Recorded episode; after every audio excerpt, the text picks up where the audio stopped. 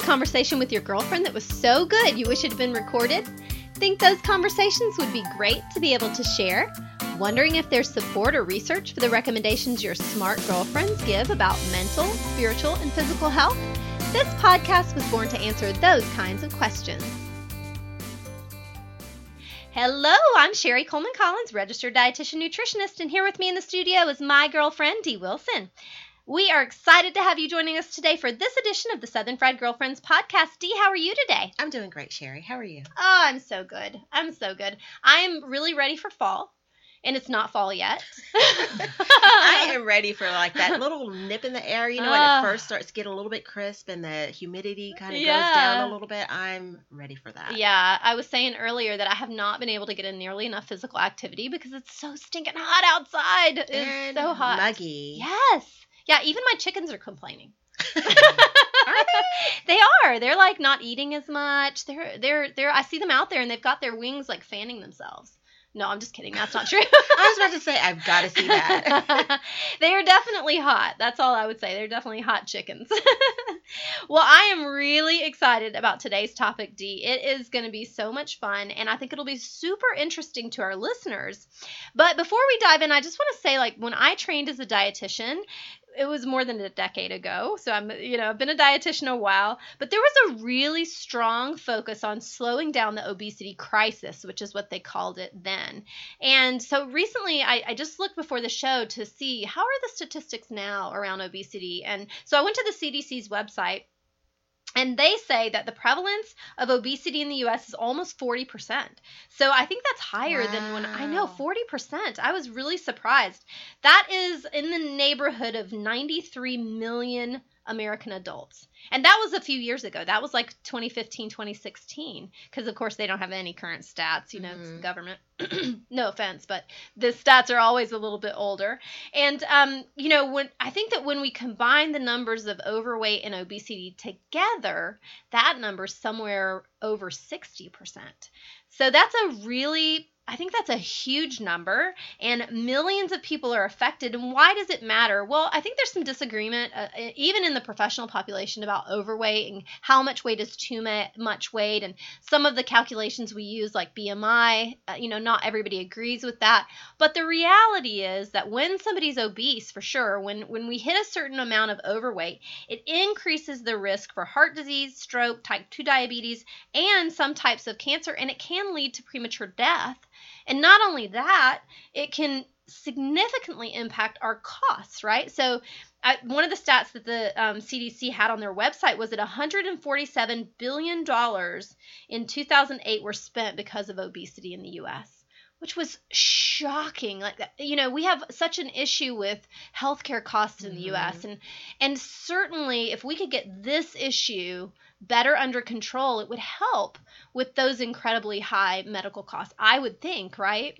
Economics is medical what it is. Cost and quality of life. Yeah. Like, you know, not just from disease, because there are people who are considered overweight who are not necessarily unhealthy. Yeah. You know, their numbers still look good, but maybe they're impacted in what they're able to do. You know, maybe they aren't able to, I don't know, ride a roller coaster because of their size, and they want to. Right. And I think there's a big difference in obesity and overweight, right? I mean, we can definitely, there's lots of research that shows that you can carry around some extra weight and it might actually help you long term. But if you're in the obese range, once you get to a certain level, it's going to impact your health negatively. Whether it's your, you know, metabolically, maybe you're not going to develop heart disease because you've got great genes, but it's going to affect your knees. It's going to affect your back. It's going to affect you physically. There are going to be some impacts. And so if we can get that under control, that's going to help. But I think that even though the reality is that there are millions of Americans who are carrying around too much weight and it could be in fact impacting their health, unfortunately, I think that there's another separate but related issue, and that is the media and culture and how weight is addressed in that arena. So the focus and obsession on health and fitness and beauty being defined as fitness and thinness being sort of the determinant of what's beautiful. And that, along with this juxtaposition of the reality that we have a culture that, by and large, many of our people are obese or overweight, that fuels this diet industry that creates this unattainable kind of level of beauty. And I was shocked by the number of dollars that the diet industry take in. Do you want to take a stab at it? I'm going to guess it's in the billions. Yes. $70 billion. Okay. I know. When I said billion, I was thinking like 2 or 3. 70. I was floored. I was like, $70 billion? Oh my gosh. So that's why everybody's like thinking up these detoxes. Right. Right. Wow. And I think that fuels so much confusion, right? And we've talked about that on some of the other shows, like how confusing it can be to eat healthy and what does healthy mean and all the different kinds of diets. So today, I am so happy that we have somebody with us who's going to help us sort of cut through the clutter, dig through this issue, talk about diet culture and weight loss and what are the facts. And so I want to welcome Julie Brake, who is a dietitian, a registered dietitian nutritionist like me.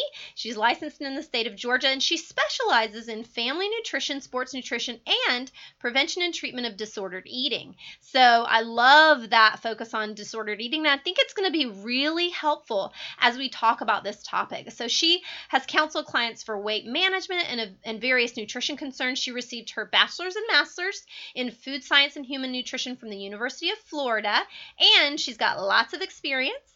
So she's been in private practice for 13 years, working with families and kids. And she's been working in eating disorders for 16 years, which is pretty amazing. And I'm sure you've seen everything, right? Pretty much everything. So her private practice is called Positive Nutrition, and I love the name of your practice, Julie. And I think it fits your personality. Thank you. So welcome to the show. And so tell us about your practice and what makes you an expert in this area, besides all the experience we've just talked about, right? Right. I mean, obviously my degree, my education, my training, and I am also a presenter for Dietitian Central. So I actually teach other dietitians how to counsel people with eating issues. So I have a lot of experience. I've worked in a lot of different areas. Before I went into private practice, I worked for the WIC program. I worked for hospitals. So I have different experience coming from those work experiences. And what else? You just know a ton. You've had all this experience. I think that, we know what we know as dietitians. We learn a ton, but I don't know about you. I always felt like I learned so much more when I was applying that in practice. Right. And sometimes, when you go through your internship as a dietitian, you learn all these basic skills, and then you may or may not use that when you get to doing what you really want to do. Right. I had a really great internship where I was able to work with a sports nutritionist at the University of Florida and see some of the disordered eating and eating issues from the get-go. So that was really good. In athletes. Yes. Yeah. Yes. Prevalent, right? Very. Higher than in the general population. Wow. So, yes. It's interesting. This is sort of an aside, but it's been very interesting. I've actually seen some research in the last couple of years that suggests that even among dietitians. Yes. Yeah, there's a high level of disordered eating. Because one of the things that, and even people will sometimes have disordered eating before they become dietitians, because that's what spurs their interest in nutrition. Mm-hmm. But then just that perfectionistic mindset that a lot of dietitians have, and that just pursuit of doing health the right way can just kind of lead to those types of disordered eating behaviors. So why in athletes? Athletes are really focused on their body and how well it's going to perform. And so even for your average athlete, they might be extremely regimented about their nutrition intake for their performance level. Mm. And so then because there's just a natural propensity in a certain segment of the population toward disordered eating, then that might be just a launching point for them. They get more and more regimented about their eating, and they may either be more and more restrictive, or they may be more restrictive during their season. And then when they're in their off season, they may lead to binge behaviors. So it's just because there's such a focus on their performance and their physical body that over, that obsession kind of happens. Is that mostly like high school, college, or do you see that younger? I see it younger, but usually not because of sports. Okay. You know, I mean, usually the sport focus tends to happen sometimes middle school, but usually the disorder happens first and then the sports are on the side. So, but high school and college is where, you know, you kind of see that more developing in the population of athletes. Yeah. And a lot of disordered eating is really about control, right? It is. I mean, it depends. Every person is different. Every client is different. So some people, it's about control. It just depends on what they're engaging in. Some people, it's about comfort. Some people, it's about escape. You know, so it just kind of depends on the person. So in our circles as dietitians, and I'm even starting to see this in the sort of in the general consumer sphere, you know, I think there's been a real focus on diet culture, what we're calling diet culture. Can you tell us what that means to you? So what I would call a diet culture is kind of an environment that promotes and supports dieting in a restrictive way. So, I mean, when we say diet in the United States, we're talking about a restrictive eating pattern. We're talking about, I'm going on a diet. I'm trying to lose weight. I'm going to eat less. I'm going to not eat whatever food group you've decided you're not going to eat. And so that's what our culture in the United States, and even it's global now, I mean, you know, especially in developed countries, with just a culture that really promotes dieting, promotes being thin, has a thinness ideal. Yeah. And so it's so funny because, you know, as a dietitian, I use the word diet a lot to describe like just eating, like the diet that you, what's your diet? What's your, what are you eating? What's your diet like? And I have to catch myself when I'm talking to consumers, especially, or friends and family, you know, when I say diet, it means something very different to their ears. I have to be really conscious about that. Not just a way of eating, but a restrictive way of eating or controlled way of eating. Yes, exactly. And, you know, I think that there's been some really interesting things that have come up as a result of now having this conversation about diet culture. And I think one of those has been a shift in people toward accepting others at every size. And we've seen that in the media, and I think in a really good way. Can you tell us some of your thoughts on that? Maybe talk about health, like Hayes, if you want. So health at every size. It's really, there's a big push right now to just accept people no matter what they look like. And on the one hand, yes, you know, we should accept people who are all different sizes. But like what you were saying earlier about people that are morbidly obese, I mean, we have to be honest about the health risks that come along with that, just as we would be honest with an anorexic who weighs 80 pounds. You know, so we have to look at both extremes as not healthy for people. But we also need to recognize that people can come in all shapes and sizes, and that we should not try to make someone who happens to be a bigger size fit into our thinness ideal. And there's a big push for that now, but I think health at every size takes it a little bit to the extreme because they really do want, well, it doesn't matter what size you are, as long as, you know, you feel good, it doesn't matter. And I think if people are honest with themselves, they don't feel good. I mean, like you were talking about earlier with the knees and, you know, you don't feel good when you can't do things, when you can't ride a roller coaster, when you can't walk through the grocery store without being out of breath. It doesn't feel good to people. And underweight people feel the same way. I mean, they struggle to do daily tasks as well.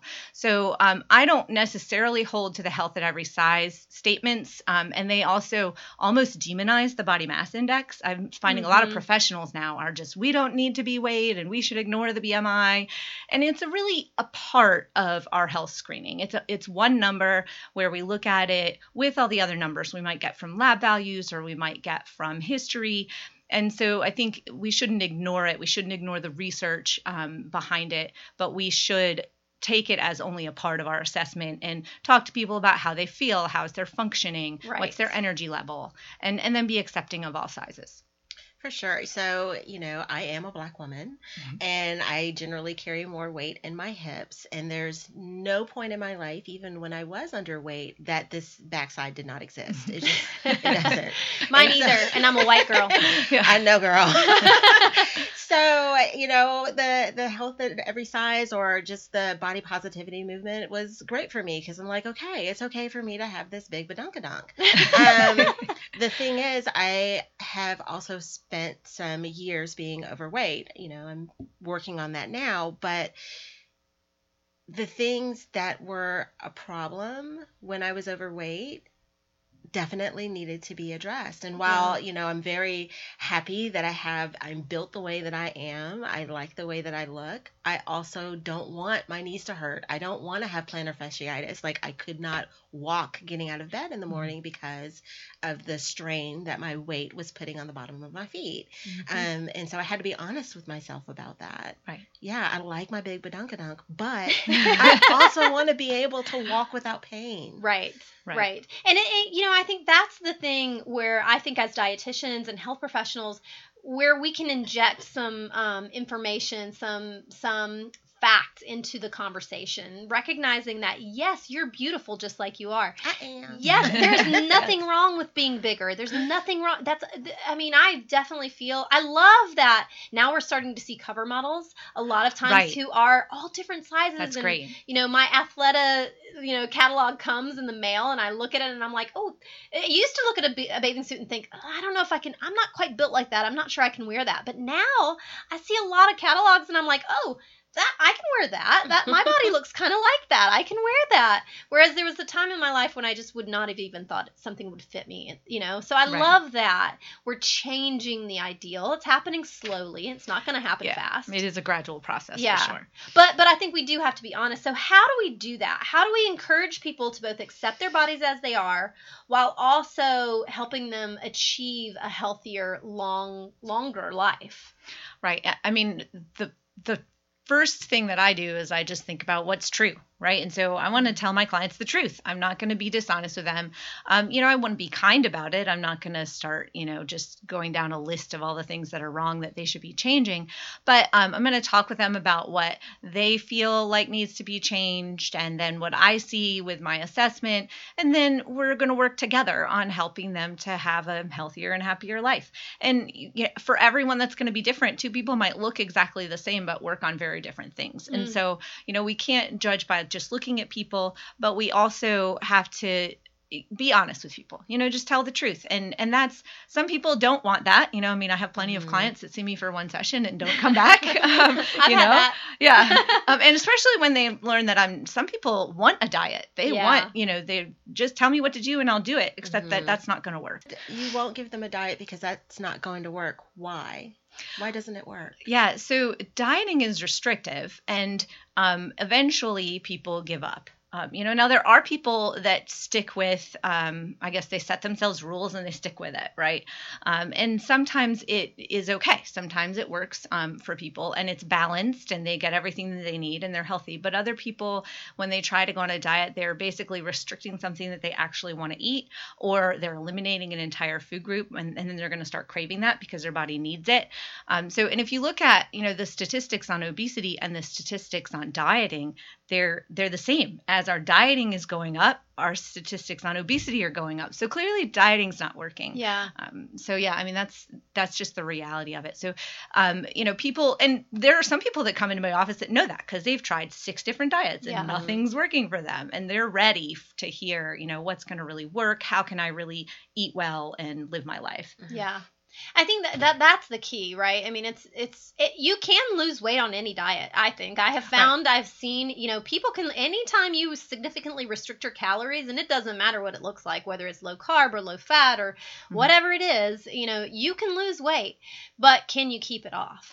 Is it a lifestyle that you can do forever? And that to me is the difference between a diet, a restrictive temporary diet, and a diet that is the way that we eat, you know, two very different things. And you talk about lifestyle, and it's interesting because the dieting industry hijacks our terms. So now we see lifestyle change a lot, or living a healthy lifestyle, and they still mean a diet. Yeah. So you have to really look at what people are saying. A healthy lifestyle means no bread ever. Right. Oh, like, wait. Yeah. You know you're going to have a sandwich at some point. Right. So what about, so that kind of takes us into, you mentioned like the they hijack our language, and I think there are definitely some really popular diets that hide themselves as a way of eating. So I'm going to mention a few of them, and okay. You can talk about any of them or none of them. So so definitely keto, right? Keto is, we're seeing that's the most popular one right now, right? The keto. And then paleo. Right. Paleo is not too different, slightly different, but not too different than that. Whole30 is another one. I think that one's really interesting to me because it's kind of like Whole30. It seems like it's such a wholesome thing, and it's great, and we should do this, and it's all about whole foods, and yay. But it has some dieting elements, yes? Mm-hmm. So what do you think about any of those? So, and the interesting thing to me about all of those is that they all have slightly different forms. Whole30 is a pretty strict one if you actually follow the book or the instructions or whatever. It's freaking hard. Yeah. Like I was like, I'm going to do Whole30 for September. Right. And then I started reading and I was like, I'm not going to be able to do this. No dairy, I don't want to do that. I don't want to do that. And you know what? Let me just liberate you all as you're listening. You don't have to. You don't have to do that. It's not necessary. And paleo has all different forms. And keto now, the popular form of keto right now isn't really keto.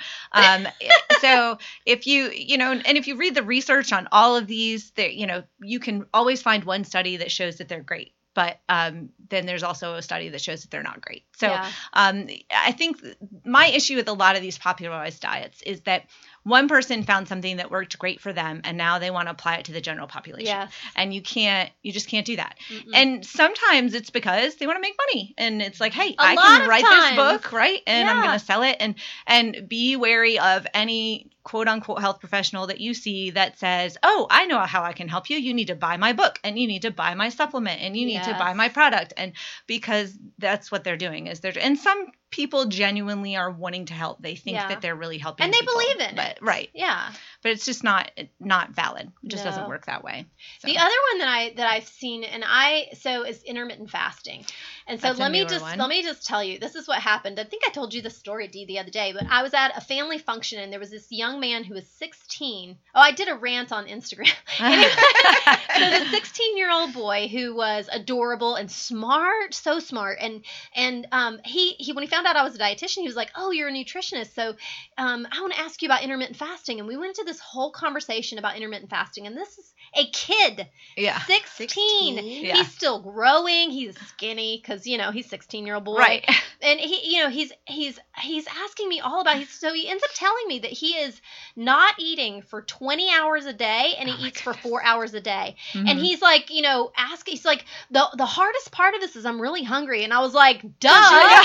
Eat. Exactly. I'm like, oh my gosh. So I had this whole conversation with him, of course, to tell him, like, dude, you're growing. You're not going to look like that magazine. You're not going to get shredded. You're not going to get, none of that's going to happen today because you're 16. Right. You need a few more years, 5 more years of growing and development before you're ever going to even have a chance to look like that. And even then you probably won't. Right. So don't starve. And so I'm like, I'm thinking to myself, like, this kid's bones, his muscles, his teeth. Like, it's funny how people will ignore their hunger. Like, if your body tells you, I need to go to the bathroom, you go to the bathroom when you can, right? Right. But people will just follow some list of rules instead of listening to when their body tells them they're hungry. Yeah. And something that I work with clients a lot on is, some people don't even know when they're hungry anymore because they've ignored it and, not paid attention to it. And so, it's just funny. Of course you're hungry. I talk with people a lot about how the human body is designed to eat every 2 to 3 hours for a period of 12 to 14 hours a day. And then it wants to rest. That's when you sleep. That's when you process everything.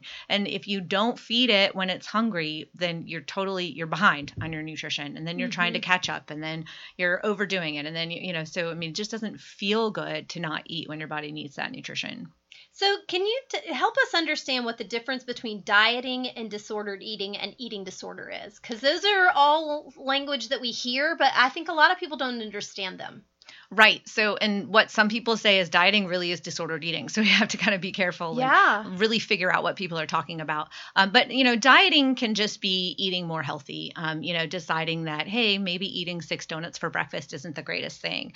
I'm not picking on donuts. I had donuts 3 days ago, just kind of people, it's okay to look at things and say, hey, I want to make some healthier changes and go on a quote unquote diet. For other people, dieting is very restrictive. And it can just be a dieting behavior that ends with that diet or, stops there. But for a certain percentage of the population, I think it's probably 25 to 30% from the statistics. The National Eating Disorders Association has a great list of statistics on their website.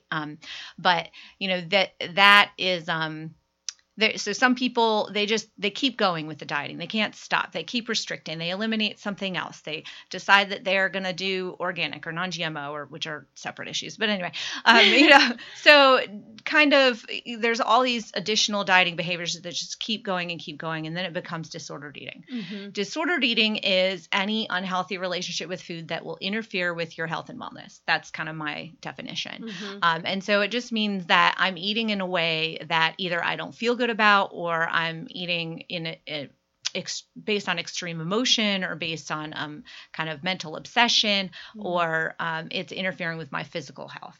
And then eating disorder is what we use to cover the official diagnoses. So we have the Diagnostic and Statistical Manual for Mental Disorders, or the DSM-5, they're psychological illnesses. Right. And so now eating disorders are unique to other psychological illnesses in that they will affect physical health as well. So you can have depression and be perfectly physically healthy, but you cannot have an eating disorder and be perfectly physically healthy, even if it appears that you are.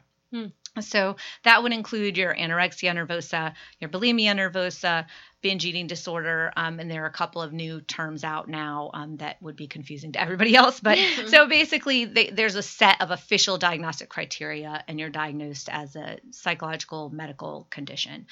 So disordered eating covers a very wide umbrella, and then eating disorder is a little bit more specific. Yeah. I think an interesting sort of contrast to that is what is healthy eating? Tell us what is healthy eating. So healthy eating, and there are a lot of definitions out there. There are a lot of terms out there. There's intuitive eating, mindful eating, competent eating is a term Ellen Satter uses. But healthy eating, I would say, is eating what your body needs and feeling good about it. So it's eating by your hunger and fullness. It's getting a good balance of nutrition just by variety, just by naturally, eating different types of things and eating things that feel good to your body, and eating in a way that doesn't interfere with your physical or mental or emotional health. Right. I have seen a lot of people who have so many rules around their eating that they can't eat with their friends. Right. That is a huge issue to me. If the way that you're now, it's one thing if you have a condition that requires you to have a certain diet, that's totally different. But if you are choosing the food that you're eating in a way that makes it impossible for you to eat with your family, to go out to dinner somewhere with your friends, that to me, that's a big red flag.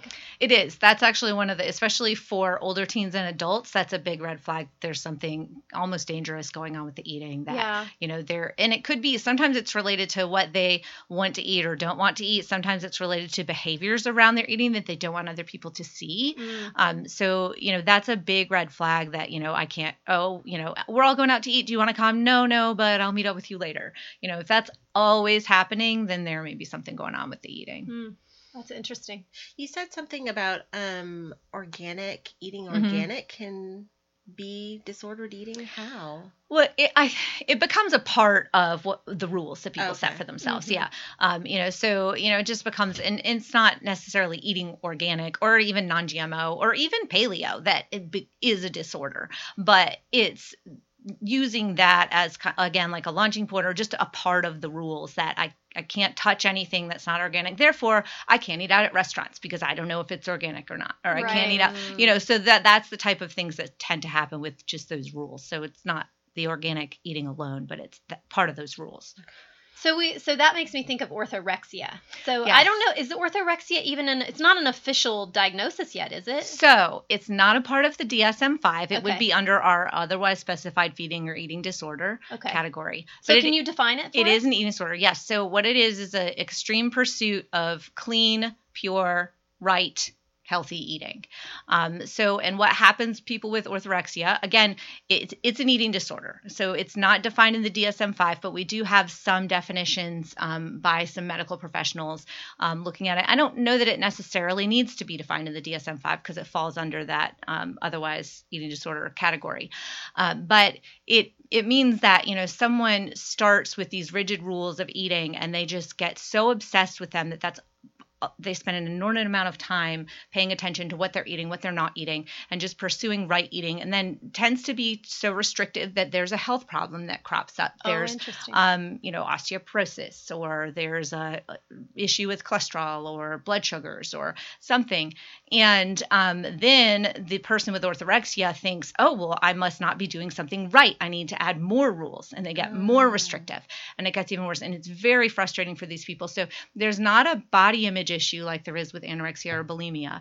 And usually people with orthorexia become extremely thin because they're eating restrictively, but they're frustrated that they can't maintain a healthy weight. They want to gain weight. They want to, but they think that I still have to stick to these rules because it's what's right. So there's a doctor, Dr. Steven Bratman, I believe is his name. I'm hoping I'm getting that right. And he has spoken a lot and published a lot about orthorexia. And what he says is we have to teach people about what to eat instead of focusing so much on what not to eat. So that's the thing with orthorexia. They're so focused on what not to eat, and we have to help them liberate what they're eating. I love, that's actually sort of my whole philosophy on nutrition and food, is helping people eat more of the things that they love to eat. Right. I mean, I just feel like there are too many rules around eating. Right. You know, if we don't need them, we shouldn't have them. Right. You know, you mentioned donuts. Like, I've got a cheesecake in my fridge right now that I made my Instant Pot, and I can't wait to dive in. A piece. Love cheesecake. Yeah. So I think, it's interesting thinking about orthorexia and this kind of movement on pure, clean. Gosh, that's such buzz now, and especially in social media, right? Mm-hmm. Right. I mean, I've had to really clean my social media. Speaking of clean my social media accounts up. Like, I was following all kinds of people that after a while I was like watching what they were doing, and I just, it became so tedious to me. Mm-hmm. In my mind, I'm thinking like, should I be doing that? And then I'm like, wait a minute, that's crazy. Like, I don't want to eat like that. I don't want to be, and there's nothing against veganism. Like, but I don't need to be a vegan. I don't want to be a vegan. I'm mostly plant-based. I love fruits and vegetables and all of that, and I promote it heavily because I believe that it can help you be healthier, but I don't need to be a vegan. I don't need to be – everything I eat doesn't have to be so clean and perfect and, So where do those terms clean, pure come from? There's a book called Clean Eating. Okay. Is that where the definition from? I think some people – that's how kind of – I don't know, it became more socially popular maybe, but it really just, it's from the diet culture. I mean, that's what it's from, like, oh, well, if this, Weight Watchers isn't working, then I must need to do something else. What am I not doing? Not to hit on Weight Watchers or knock on them. But yeah, I mean, just all sorts of things that, people try things and then it's not working. So they want to do the clean. So the clean eating became, there was a book about it. A lot of people went through the whole spiel, and it's of course very restrictive.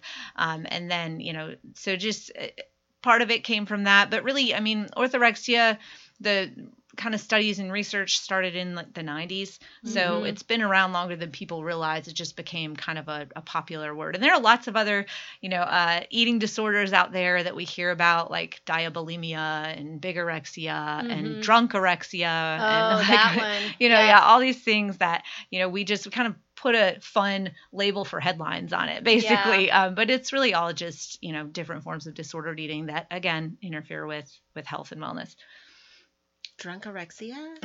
It's where people don't eat because they want to go out and drink a large amount in the evening.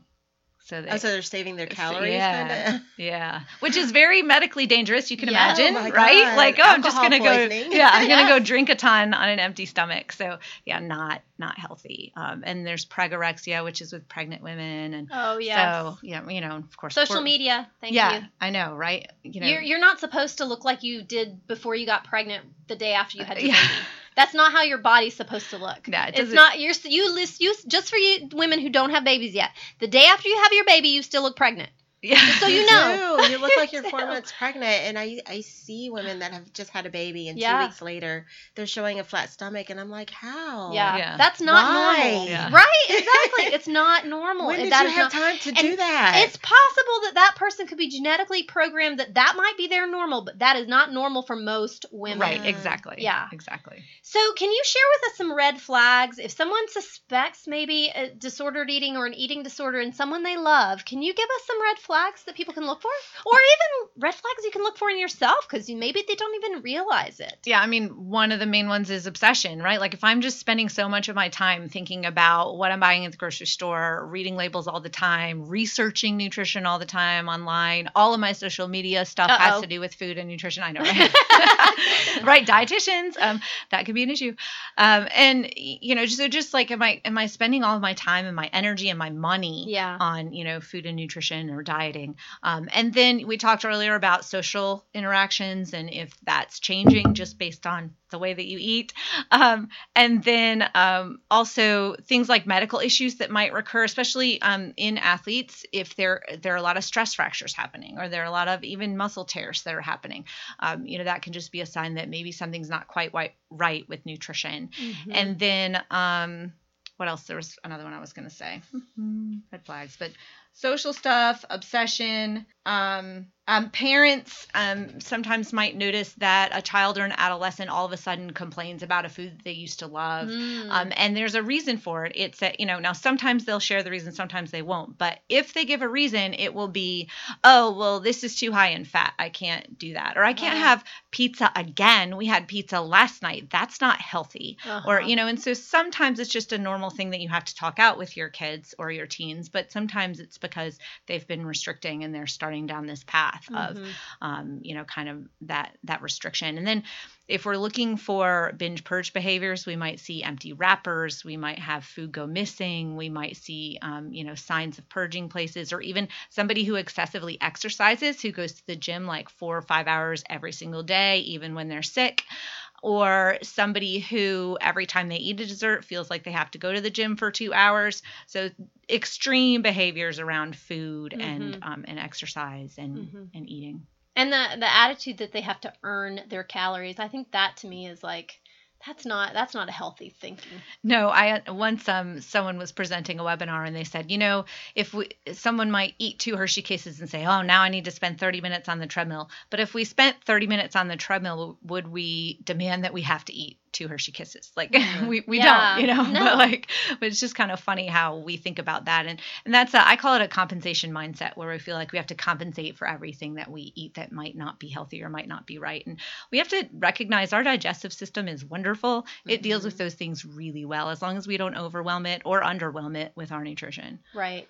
Right. And, you know, one thing you didn't mention, but that I've seen too, is like food sensitivities, or people claiming food sensitivities or food allergies when they don't have them. You know, there definitely are people who have medically diagnosable food allergies, and some who may have some types of sensitivities, but there are a whole lot of people out there who use this as an excuse not to eat. Right. And if you ask them, well, what happens when you have that? Then you can tell what's really behind it. Same thing with vegetarianism and veganism. Yes. If you ask them, well, why are you vegan? And, you know, if it's a struggle to figure out the answer, then it's probably more of a restriction than really a pursuit of, you know, something having to do with their beliefs.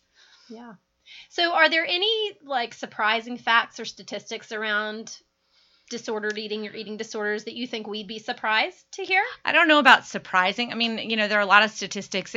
Now that we recognize how broad disordered eating can be, we really recognize it affects 10 to 15% of the population. Wow. You know, so disordered eating, and even just the dieting culture alone, right, affects a significant portion of our population. I would say the biggest thing that people don't realize about eating disorders is that eating disorders do not discriminate. They affect people of both genders, all ages, all sizes. People in a larger body size can still be struggling with anorexia. Mm-hmm. You know, it's not technically anorexia because anorexia is diagnosed by a low body weight, but they're still struggling with that restrictive thing. And people of any socioeconomic status, any background, any ethnicity, doesn't matter where people come from or how they grew up or how old they are, they can still have an eating disorder, and it can develop at any time. And so, you know, it's just something that we need to be aware of when we're thinking about our friends and our family, and realizing that just because this person is, you know, 50 doesn't mean they can't have an eating disorder. And they can develop anytime. Yes. Yeah. So if you suspect that someone in your life may have a eating disorder or you see some disordered eating, how do you address it? What do you do? I mean, I would say asking the person questions is the best way to understand what's really going on because, again, it may be a healthy lifestyle change or it may be something they're going through medically. Maybe they have a medical condition where they have to avoid some things or something that happened to them. So, you know, we kind of have to ask a lot of questions, get a lot of information, and then express concern. You know, well, it doesn't seem like maybe that's the healthiest thing. You know, have you talked with your doctor about that? Do you, know how that's affecting you physically? You don't look like you're feeling well, kind of thing. And then a doctor can be a first line to detecting eating disorders, but sometimes doctors don't really know what they're seeing either. And they don't spend that much time with the patient either. Well, right. Exactly. I mean, they're so rushed. And I mean, I have some wonderful doctors that I go see, but yeah, they're busy. And depending on the day, they may be very brief with you. So then I would say, well, let's look up some people that maybe we can go see and maybe I'll go with you or, so kind of just be there as support. And so they may shut you down and say, nope, I don't have any problems.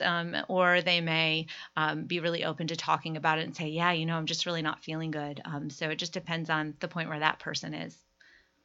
Great advice. I think asking questions is never the wrong thing to do, especially if you're really asking in a way that is a truly concern so that they don't think that you're judging them. I think that's a big part of it too, right? Right.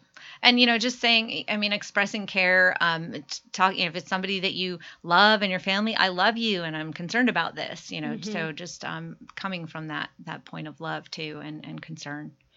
So for me, as a registered dietitian, I decided about 5 years ago not to do weight loss counseling anymore. Mm-hmm. If that was the only thing that someone was interested in, I actually stopped doing it. Mm-hmm. And now when people call me or reach out to me, if they're contacting me and their only goal is weight loss, I don't do that anymore. Now, part of it is because I just don't keep up with the research and I just don't feel like that's an area where I want to work. Right. But I also realized that because of what you were saying earlier about, the diet culture, if you look at the diet culture, how many people are dieting, how many people are overweight, I know that there's such a yo-yo that people go through. Right. And a lot of times they don't want to do the lifestyle changes if their only goal is weight loss. Right.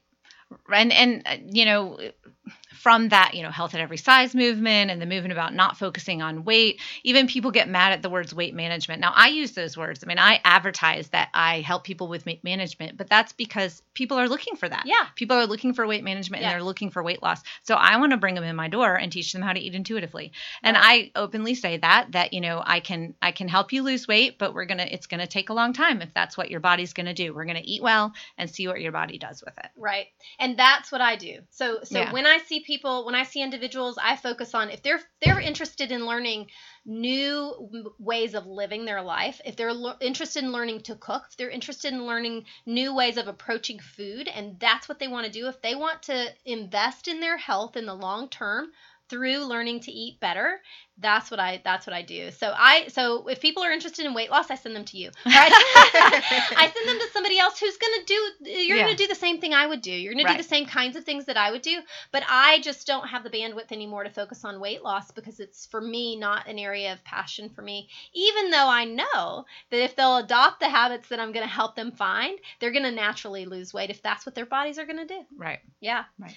Well, I think this has been a great conversation about a very complex issue. And there are probably lots of other things that we could say. Is there anything that's sort of a burning thing that you wish that you had mentioned that we haven't talked about yet?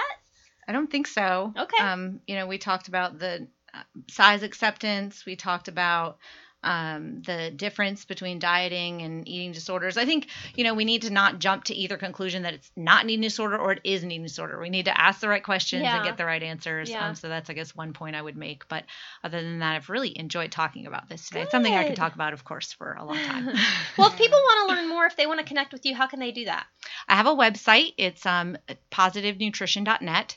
I have a blog there. I'm also on Facebook and Twitter, and you can link to that through my website as well. Awesome. So we'll put those links on the post that accompanies this show. Cool. Well, great. Well, I love that you came. Thank you for joining us. I know that our listeners are going to benefit so much from hearing your wisdom and talking through this topic. I think that I learned some things. It definitely made me think a little bit more, especially about some of the specifics on disordered eating versus eating disorders, because I think there is a difference, but there's a lot of both. Right. Yeah, yeah. Me as a consumer, I know nothing about eating disorders, so this has been really enlightening for me. Great. Well, thanks for having me. Thank you. And thanks to all of our listeners, ladies and gentlemen. Thank you for joining us today. We love that you signed on for this this episode. I hope that you learned something too, and that you were inspired to think differently about food and nutrition. And if you have more questions, don't hesitate to reach out to us. You can always do that. You can reach out to us on social media, like on our Facebook page, or you can reach out to me through Instagram or Twitter. And you can also send us an email at southernfriedgirlfriends@gmail.com. And with that, I will ask the one question we end every show with. What are you going to do to be healthier today? So for me, my husband has a rare Saturday off. What?